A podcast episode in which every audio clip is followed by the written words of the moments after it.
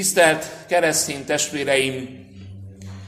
A következő percekben kérlek, hallgassátok meg Istennek áldott szent ígéjét, aki által szól mi hozzánk az Úr ebben a vasárnapi délelőtti órában, és amely szent ígét írva megtalálhatjuk. A Máté írása szerinti Szent Evangélium hatodik fejezetében, az ötödik versétől a hetedik verséig terjedően. A megnevezett szentírási helyre Máti írása szerinti Szent Evangélium hatodik fejezetében az ötödik versétől a hetedik verséig terjedően miképpen van megírva Istennek szent ígéje, felolvasom. Kélek ezért titeket, hogy hallgassátok meg figyelemmel, keresztényekhez illő, alázatos lelkülettel Istennek szent ígéjét. Amikor imádkoztok, ne legyetek olyanok, mint a képmutatók, akik szeretnek a zsinagógákban és az utca sarkokon megállva imádkozni, hogy lássák őket az emberek. Bizony mondom néktek, megkapták jutalmukat. Te pedig, amikor imádkozol, menj be a belső szobádba, és ajtódat bezárva imádkozzál atyádhoz titokban. Atyád pedig, aki látja, amit titokban teszel, megfizet néked nyilván. Amikor pedig imádkoztok, ne szaporítsátok a szót, mint a pogányok, akik azt gondolják, hogy bőbeszédűségükért hallgattatnak meg. Ne legyetek tehát hozzájuk hasonlók, mert tudja a ti atyátok, mire van szükségetek, mielőtt még kérnétek tőle. Ne legyetek tehát hozzájuk hasonlók, mert tudja a ti atyátok, mire van szükségetek, mielőtt még kérnétek tőle. Eddig tart Istennek felolvasott szent igéje. A gyülekezet, kérem, foglaljon helyet.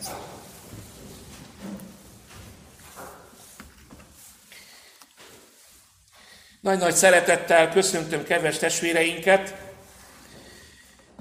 szeretettel köszöntöm azokat is, akik uh, megemlékezés alkalmával vannak itt közöttünk.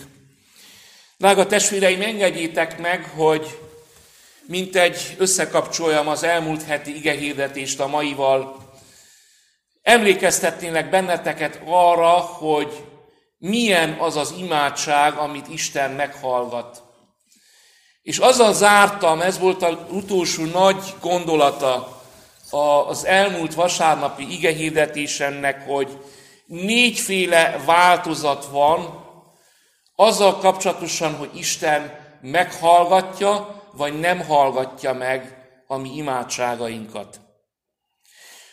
Az A változat az volt, amikor te imádkozol Istenhez, és erre Isten azt mondja az imádságodra, hogy igen. Vagyis a te imádságodra azonnal válaszol. Aztán van a, én ezt így fogalmaztam meg magamnak a jegyzeteimben, hogy van a B1 változat, amikor azt mondja, hogy nem a te imádságodra. Nem kapsz semmilyen választ az imádságodra. És azért B1, mert amit már előbb említettem, amikor te nem kapsz választ egy imádságra, akkor meg kell nézed az okokat, hogy miért nem kaptam választ az imádságomra. És ott két felé válik az út. Tehát ezért B1, mert azért nem válaszol az imádságodra, mert ahogy fejtegettem két héttel ezelőtt, még bűneidben vagy. Amíg nem tisztítod meg a szívedet, a lelkedet Isten színe előtt, addig nem tudsz. Hiába akarsz, hiába szeretnél, hiába fogsz imádkozni. Amíg a szíved nem tiszta, Isten előtt a te imádságod nem ér semmit. Akár mutathatnám is, így bedugja a, a fülét Isten. Nem hallgatja meg. Ez a B1 változás. Akkor van a B2 változat, amikor szintén nem kapsz választ az imádságon, amikor nincs Mert leellenőrzöd magad, és tudod magadról, hogy nem követtél el semmilyen nyilvánvaló bűnt. Tehát amikor nincs tiltó ok, de Isten tudja ezt, hogy akkor, és lehet te is rájössz később arra, hogy az, amit kértél, nem jó számodra. Tehát el kell gondolkozni, hogy mit kérek számomra. Fejtegettem azt is az elmúlt hetekben, hogyha az én élvezeteimre kérek Istentől, akkor az nem az ő céljai szerint való. Mondottam a példát, hogyha azért imádkozok, hogy megnyerjem a lottó nyereményt, az nem tudom mennyire szolgálja Istennek a dicsőségét. Tehát az, az, az hiába való imádság Isten szemszögéből nézve. És akkor van a C változat, amikor szintén nem kapsz választ az imádságodra, de nem azért, mert nem akar válaszolni, vagy nem tud válaszolni, hanem azért, mert még nem érkezett el annak az ideje. Az az imádság ott van Istennek a színe előtt, de még nem érkezett el az ideje, hogy válaszoljon. Tehát négyféle válasz van, kedves esvédem, az imádságaidra. Vagy válaszol azonnal, hogy igen, vagy nem válaszol azért, mert bűneidben vagy, vagy nem válaszol azért, mert saját magad ö, érdekeidre kértél, de nem azért, hogy lelkiekben közel kerül Istenhez, és a negyedik változat pedig az, hogy ott van előtte, az ő céljai szerint való az imádság, de még nem érkezett el annak az ideje, hogy válaszoljon. Ezért néha megtörténik, kedves testvérem, hogy Isten nem fog válaszolni az imádságodra, és látjátok, hogy ha azt mondom ilyen matematikus kifejezésekkel, hogy százalék arányosan nézzük az imádságokat, és négy részre osztom, akkor a száz százalékból 25 százalékban válaszol az imádságodra, és 75 százalékban nem válaszol. De hogyha 75 százalék van, drága testvérem, a magad részéről csak annyit tehetsz, hogy leellenőrzöd, hogy miért nem válaszolt Isten. Nem esik-e esetleg abba a 25 százalékban, amely gátolná az imádságot. És szeretett testvéreim, ezért fontosak itt. Ezért fontos a feltétlen bizalom Istenben, mert hogyha nem kapsz választ az imádságodra, akkor nehogy véletlenül rossz úton induljál el, hogy azt mondod, hogy Isten nem válaszol az imádságaidra, és nehogy véletlenül értetlenségedben, ismeretlenségedben, félreértésedben nem mondjam azt, hogy butaságodban megharagudjál Istenre. Mert meg, kifejtettem, drága testvérem, hogy a 75 százalék, ami nem válasz, abból csak 25 százalék az, csak egynegyede az, amikor a bűneid miatt nem válaszol. De a másik kettő, az egyik azért van, mert hogy nem jó számodra, amit kérsz. Nem hasznos. A harmadik pedig azt jelenti, hogy ott van Isten előtt, és el fog jönni annak a pillanata is, amikor válaszol. Amikor imádkozol, és nem kapsz választ imádságaidra, remélem, drága testvérem, hogy eszedbe fog jutni, hogy erről a tisztetesről prédikált, e, ezt elmondta, ne, ne es kétségbe, ne bátortalanodj el, ne veszítsd el a reménységedet, drága testvérem, ha nem kapsz választ azonnal imádságaidra. Meg vagyok győződve arról, hogy Isten bármely pillanatban imádkoznék hozzá, nagyon jól tudja, mire van szükséged. És ezért mondja Jézus nekünk, hogy amikor imádkoztok, ne legyetek olyanok, mint a képmutatók.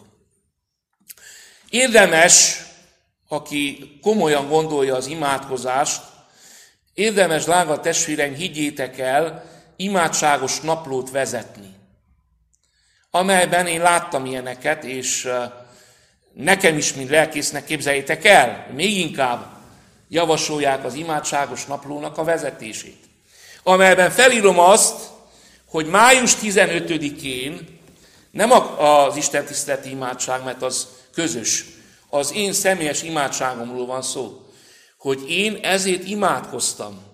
De először megvizsgálom az okait, hogy az, amit kértem, Isten dicsőségét szolgálja, vagy csak az én saját előre menetelemet. Tehát felírom magamnak, hogy ezért imádkoztam. És hogyha tudom azt, hogy helyes célét imádkoztam, akkor számon követhetem azt, érdekes uh, uh, kísérlet, számon követem azt, hogy mikor válaszol Isten az én imádságomra. Érdemes ezt megtenni. Visszatérek Jézusnak a szavaihoz, azt mondja, amikor imádkoztok, ne legyetek olyanok, mint a képmutatók. Jézus itt azt is körülírja, hogyan imádkoznak a képmutatók. Hogy mondja az ötödik vers, amikor imádkoztok, ne legyetek olyanok, mint a képmutatók, akik mit csinálnak, akik szeretnek a zsinagógákban, templomokban, vagy az utca sarkon megállva imádkozni, hogy lássák őket az emberek. Bizony, mondom néktek, mondja Jézus, megkapták a jutalmukat. Ez azt jelenti, drága testvérem, hogy azért imádkoznak, most mindegy a helyszín, hogy lássák őket az emberek. Márpedig, amikor te fogalmazzak így az embereknek az akarata szerint, az embereknek a tetszésére kezd el imádkozni, akkor automatikusan elveszíted Istennek a, a válaszát, a támogatását. Nagyon fontos, drága testvérem, nagyon-nagyon fontos, hogy a, ne az embereknek tetsződjön az imádságon. Nem az a lényeges dolog, hogy az embereknek tetszik vagy nem tetszik az én imádságom. Nem ez a lényeges. Hanem mivel, hogy Istenhez imádkozol, ezért Istennek kell tetsző legyen az az imádság.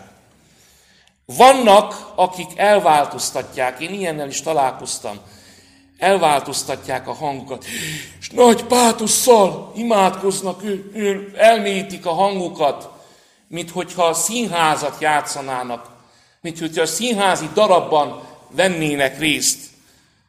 Kinek imádkozik az, drága testvérem? Színházat játszunk. Istennek játszunk színházat. Mi értelme van ennek? Mert Isten szemszögéből nincs értelme. Isten nem ezt nézi. Ami ott van belül, azt nézi, hogy őszinte legyen, hogy tiszta legyen, hogy az legyen, ami benned van, amit érzel, amit ki kell mondanod, amit szeretnél elmondani Istennek. Vajon kinek akarok jó benyomást kelteni az én imádságomban? Isten bizonyosan nem a külsőségeket nézi, hanem azt, ami a szívben van. Jézus azt mondja ezekre, ezek már megkapták a jutalmukat. Mert ha embereknek akar tetszeni az imádságom, akkor az ott is fog maradni emberi szinten.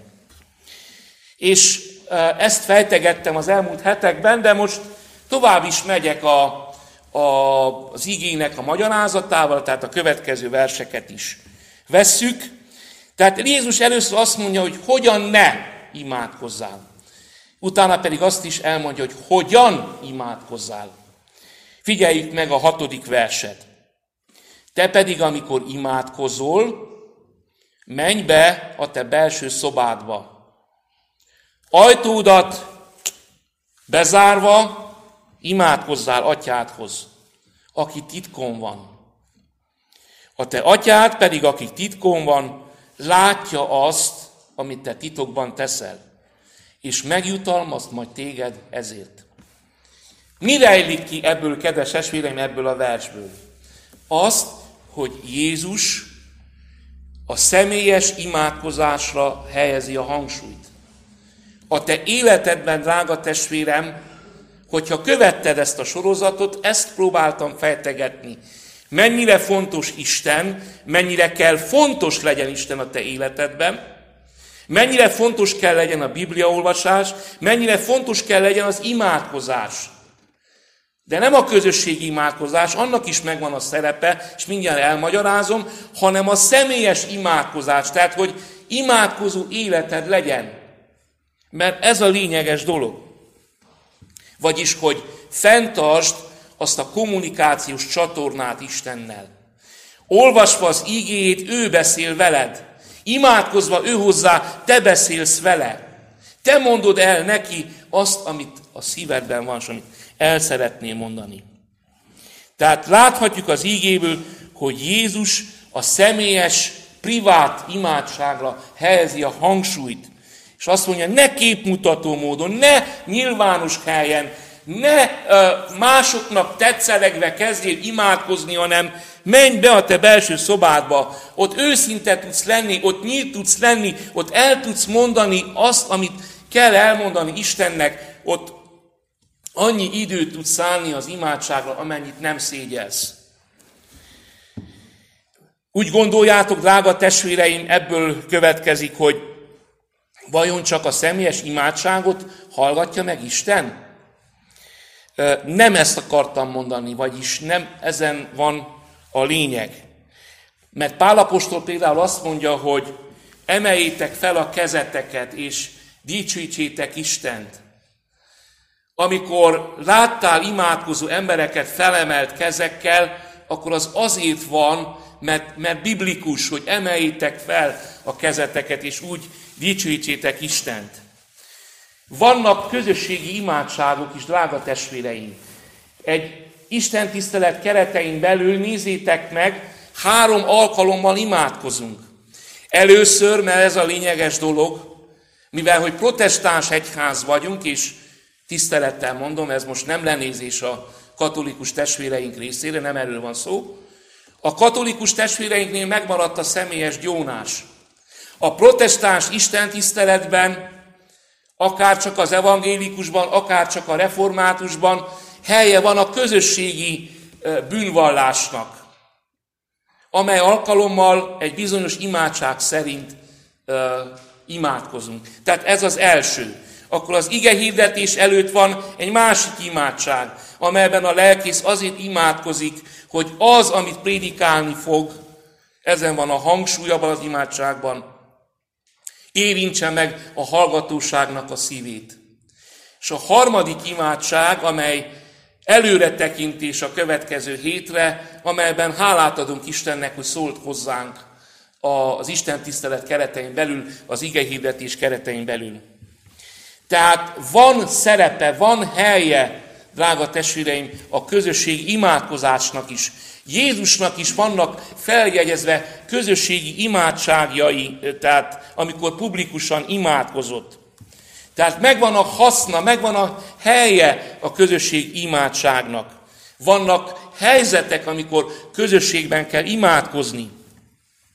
De itt Isten azt mondja neked, hogy menj be a te belső szobádba, zárd be az ajtót, ne felejtsd el a személyes imádkozásnak a lehetőségét. Ne felejtsd el a személyes párbeszédedet Istennel, mert a személyes imádságon van itt a hangsúly.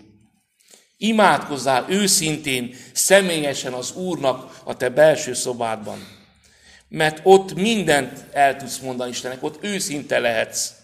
Ott lehetőséged van kiönteni a szívedet. És Jézus tovább tanít bennünket az imádsága kapcsolatosan. Figyeljük meg a hetedik és a nyolcadik verset. Tovább menve az ígében, azt mondja, amikor imádkoztok, ne szaporítsátok a szót. Nézzétek meg ezt a négy verset. Ne legyél képmutató, legyél személyes imádkozó, ne csinálj úgy, mint a pogányok, ne szaporítsd a szót. Ezek a tanítása Jézusnak. Ne legyetek tehát hozzájuk hasonlók, mondja Jézus, mert tudja a ti atyátok, mire van szükségetek mielőtt még kérnétek tőle. Sokszor gondoltam erre, drága testvéreim is, talán, talán mondottam ezt nektek, vagy nem, valamelyik, valamelyik igehirdetésemben, hogy sokszor éreztem azt, ez most egy zárójel, Istennek a szent lelke által, hogy Isten mint egy kipótolta az én imádságomat. Mert itt azt mondja, hogy ne szaporítsátok a szót, mert Isten sokkal jobban tudja, mire van szükségetek. Van olyan, szeretett testvérem, hogy nem tudom, hogy voltál-e így, de én voltam így, hogy azt mondtam, Uram, valahogy úgy érzem, nem tudom megfogalmazni. Annyi minden kavarok bennem, annyi érzésem van, nem tudom, mit mondjak neked. De te látod az én szívemet. Te látod az én gondolataimat. Uram, cselekedjél akaratod szerint. És ez az, amit a Szentlélek által Isten, mint egy kipótolja, megerősíti az én imádságomat. Milyen csodálatos dolog az, drága testvérem, hogy te leülsz imádkozni, bezárkózol a belső szobádba, ami előtt kimondanád egyetlen szót, hogy kimondanál, Isten már tudja azt, hogy mit akarsz tőle. Hát nem fantasztikus dolog, nem csodálatos dolog, hogy jól tudja, hogy mire van nektek szükségetek. De akkor miért, miért kell imádkozzunk? Hát azért, mert Isten várja ezt tőled, hogy ezt te mondd el neki. Uram, te tudod azt, hogy én mit akarok, de azt is várod, hogy én elmondjam. Ebből kitűnik, drága testvérem, hogy ugyan, mint az előbb is mondottam, az imádságnak őszintének kell lennie, mondjam így, frappánsnak kell lennie, vagyis rövidnek, nem a válogatott szavaknak az imádsága. Az, ahogyan, mondjam így, ahogy kiömlik az én szívem, úgy viszem Isten színe elé a dolgokat. A szívből jövő imádság. Ezt kéri Isten tőled. Mert észre lehet venni kívülről, aki ugye képmutató módon imádkozik. Észreveszed, drága testvérem, azt is, aki a szívéből imádkozik, azt is, aki csak nyújtja a szavakat. Érdekes dolgot mondok még nektek. Rögtön az alapigénk után, a nyolcadik vers után találjuk meg az Úri imádságot, amelyet mi minden alkalommal el szoktunk mondani, az Úri imádság, amely a legismertebb imádság. De mi az érdekes ezzel az imádsággal? Hogy Jézus ezt az imádságot úgy hagyja számunkra hátra, hogy ez egy példa. Azt mondja, azt mondja neked, hogy amikor nem találod a szavaidat, amikor nem tudnád, hogy hogyan kell imádkozni, akkor ime itt van egy példa, ami, ami Isten akarata szerint való. Nézzétek meg, mi van benne az Úri imádságban. Miért imádkozunk? Isten szólítjuk meg, mint mi atyánkat, ugye? Most lehet, hogy nem kizárólagosan mindent meg fogok említeni belőle. Imádkozok a mindennapi szükségeimért. Imádkozom, hogy Isten ne kísértsen a gonosz által.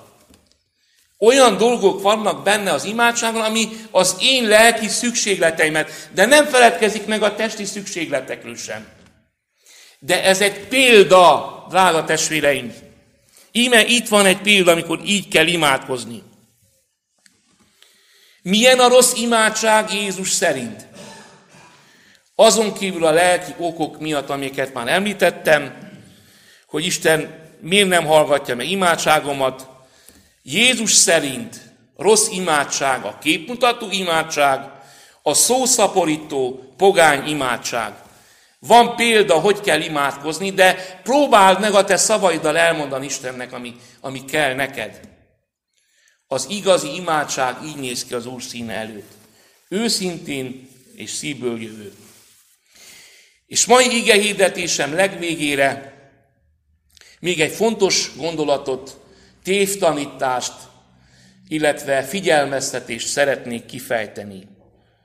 A mai ígéből, hogyha nem figyeljük meg nagyon-nagyon részletesen, mint egy elbújik egy fontos részlet, de ez a feladatom, hogy én erre felhívjam a figyelmet, hogy figyelmeztesselek titeket. Jézus azt mondja itten, hogy ne legyen olyan a ti imádságotok, mint a pogányoké. Mit akar mondani Jézus itten? Azt akarja mondani, hogy a pogányok is imádkoznak? Igen. Drága testvérem, meglepő dolog, ugye? A pogány ember is imádkozik. A pogány embernek is van imádsága. A pogány embernek is néha-néha eszébe jut Isten. Érdekes, nem? Meghallgatatnak imádságaik? Kérdezitek tőlem. Úgy, ahogyan az előbbiekben kifejtettem, Isten szemszögéből nézve, mivel hogy még bűneikben vannak, a válasz az lenne, hogy nem hallgattatik meg. Vagyis meghallgattatik, de nem Isten által. Mert Pálapostól írja azt, amikor a pogányokról beszél a korintusi levélben, hogy azok, amikor a pogány istenségeikhez imádkoztak, akkor nem máshoz, mint szabályszerűen démonokhoz imádkoztak. Ki hallgatja meg a pogányoknak az imádságát? Nem túlzok. Démonok hallgatják meg. Az ördög is meghallgatja az imádságodat, drága testvérem. Valakiről olvastam egy újságban, és hiszem, hogy így volt. Mi, ö, megszabadult, és bizonyságtételként írta le ez az ember az ő tapasztalatát, hogy vigyázat ezzel. Ugyanis leírja, egy keresztény újságon olvastam, hogy elment egy cigány asszonyhoz jósoltatni. Mert úgy érezte előzetesen, hogy meg van babonázva. És sokolta ezt az embert, amikor elment ez a javas asszonyhoz, sokolta az a tény, hogy a cigány asszony egy csomó mindent tudott róla. Honnan tudott róla, amikor még nem találkoztak? Honnan, drága testvéreim, ha még nem járt? Én megmondom nektek a választ. Az ördöggel való kommunikációból. Az ők isteneikhez, az ördögökkel való, ördögökhöz való imádságból. Mert mi történik ott, amikor te elmennél egy ilyen javasasszonyhoz? Egy úgynevezett invokáció történik. Az invokáció az nem más, mint egy imádság. Invokáció azt jelenti, hogy behívok valakit, hogy legyen közösségben, a cigányasszony hívja be, hogy legyen segítségére a másiknak, a földi dolgainak a megoldására. Vagyis ő egy ördögi hatalmat hív be, és ami ott történik egy ilyen alkalman, az nem más, mint egy imádság. Vigyázat, drága testvérem! Jézus beszél erről, hogy a pogányok is imádkoznak. Ne legyetek olyanok, mint a pogányok. Ne szaporítsátok a szót. Vigyázzatok, ne szolgáltas ki magadat, nagyon komolyan mondom, az ördög hatalmának. És ezáltal ne szolgáltas ki magadat Isten haragjának. Van példa Bibliában arra, hogy amikor Saul király elment, és uh, amiután elvétetett tőle Istennek a hatalma, és Sámuel próféta felkeni utána következően uh, Dávidot, és ő lesz a következő király, meghal Sámuel próféta, és elmegy az endori halott időzőhöz, hogy előhívassa, biblikus példa, hogy előhívassa Sámuelnek a szellemét, azért, hogy tanácsot kérjen tőle. És Sámuel azt kérdezi ott, hogy miért háborgatsz engem? Miért háborgatod Istent? Tudod ugye azt, hogy Istennek a büntetése alatt állsz? És nagyon komoly büntetése van annak, mert Isten tiltja, szeretett testvéreim, az ilyenfajta magatartást. Te azt gondolod, hogy jót fogsz tenni magadnak, hogy elmész egy ilyen javasasszonyhoz, a javasasszony azt ígéri neked, hogy jót tesz, de a legrosszabbat teszi veled, amit tehet.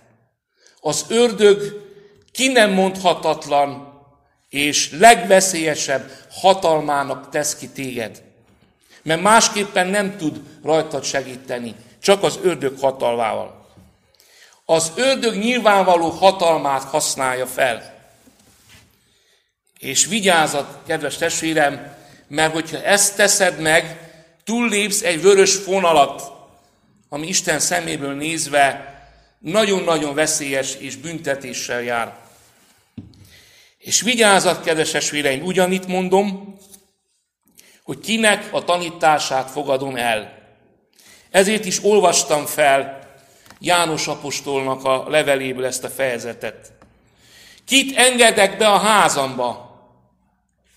Vannak bizonyos egyházak, megmondom konkrétan, Jehova tanúi, akik járnak házról házra, és vannak híveink, akik beengedik, mert nem, nem árthat nekünk, csak jót akarnak, csak jót, jót tanítanak. Vajon tényleg jót tanítanak? Le tudod ellenőrizni azt te a bibliai tudásoddal, hogy jót tanít? Hozzám miért nem jön el? Kérdezlek téged, drága testvérem. Azért, mert tudja, hogy nálam megkapja az övét. Nem azért, hogy valami bajom van vele, hanem azért, mert tév tanításokat hirdetnek. Nem megyek bele most a Jehova tanúi tanításának a, az értelmezésébe, de fogadjátok el tőlem, teljes szívem mélységéből mondom nektek, hogy nem mondom, hogy mi igazak vagyunk, mert nem erről van szó. Megvannak a bűneink nekünk is. De ők tévtanítást hirdetnek, és tévtanítások által bolondítanak meg embereket. Kinek a tanítását fogadom el? Kit engedek be a házamba, hogy tanítson engem a Bibliáról, amikor én nem ismerem az illetőt? Nem tudhatom azt, hogy kivel van dolgom. Miért jött pont hozzám? Hát azért, hogy meggyőzön az ő tévtanításáról. Miről akar tanítani? Milyen ta- képzettsége van? Milyen fals tanítást fog nekem átadni? Ha jönne valaki a te ajtódhoz, és azt mondaná, hogy doktor XY vagyok, és jöttem, hogy meggyógyítsalak téged, akkor beengednéd a házadba, és azt mondanád, tessék, doktor úr, tessék engem meggyógyítani. Elhinnéd neki azt, hogy orvos? Biztos, hogy nem hinnéd el. Mert az orvos nem fog így házalni előtted. És akkor, aki jön valaki idegen tanításokkal, azt befogadom? Azért, mert nem árthat nekünk, amit ők mondanak. Ha valaki jön és állítja magáról, hogy ő ismeri a Bibliát, honnan tudod te, hogy mennyire ismeri és mit tanít neked? Vigyázat a tanításokra, drága testvéreim! Mert a Biblia azt mondja nekünk, hogy minden tanítást meg kell vizsgálni. Ezt úgy szokták mondani paraszti közmondással, drága testvéreim, hogy nem minden madár ehető. Nem minden uh, madár uh, süthető meg és fogyasztható el. Vigyázat, hogy kiket fogadok el. János apostolnak a leveléből vett ígével zárom a mai íge hirdetésemet még egyszer, amelyet hallhatunk az ő második leveléből. Mert sok hitető jön, jött el a világba, akik nem vallják, a Jézus Krisztus nem vallják Jehova tanúi, hogy Istennek szent fia. Akik nem vallják, hogy Jézus Krisztus testben jött el. Ez a hitető, ez az Antikrisztus. Vigyázzatok magatokra, hogy ne veszítsétek el, amit elértünk munkánkkal, hanem teljes jutalmat kapjatok. Mert aki túllép ezen, és nem marad meg a Krisztus tanításában, abban nincs benne Isten. Aki megmarad a tanításban, abban benne van az Atya is, meg a Fiú is. Ha valaki hozzátok érkezik, és nem ezt a tanítást viszi, ne fogadjátok be a házatokba, és ne köszöntsétek, mert aki köszönti, közösséget vállal annak gonosz cselekedeteivel. Amen.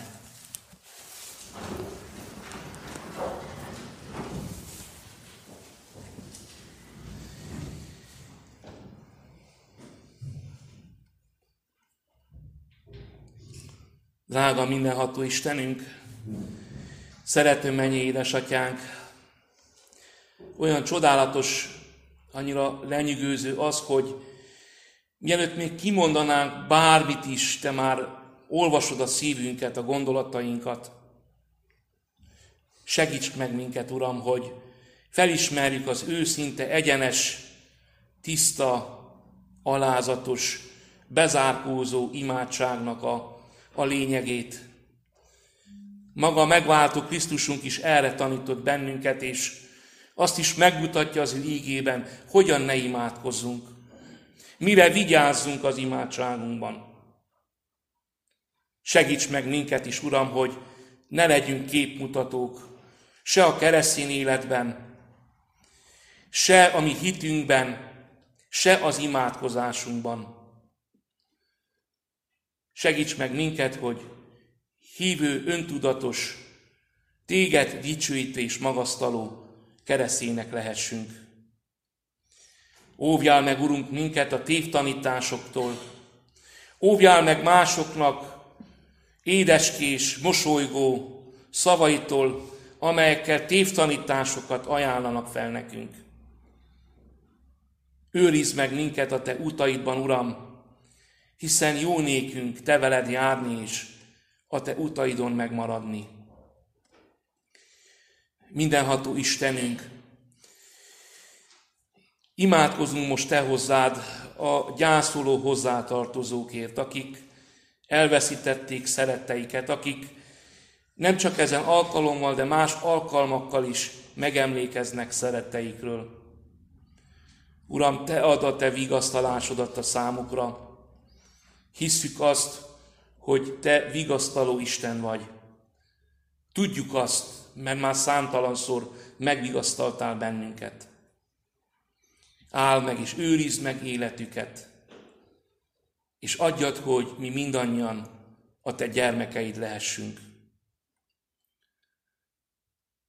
Áld meg az elkövetkező hetünket, az eltervezett cselekedeteinket, céljainkat. Uram, te legyél velünk az elkövetkező hét minden napján. Dicsőítünk és magasztalunk téged, most ezen alkalommal is. Drága Szent Fiadért, az Úr Jézus Krisztusért kérünk, hallgass meg minket, hallgass meg könyörgésünket. Amen.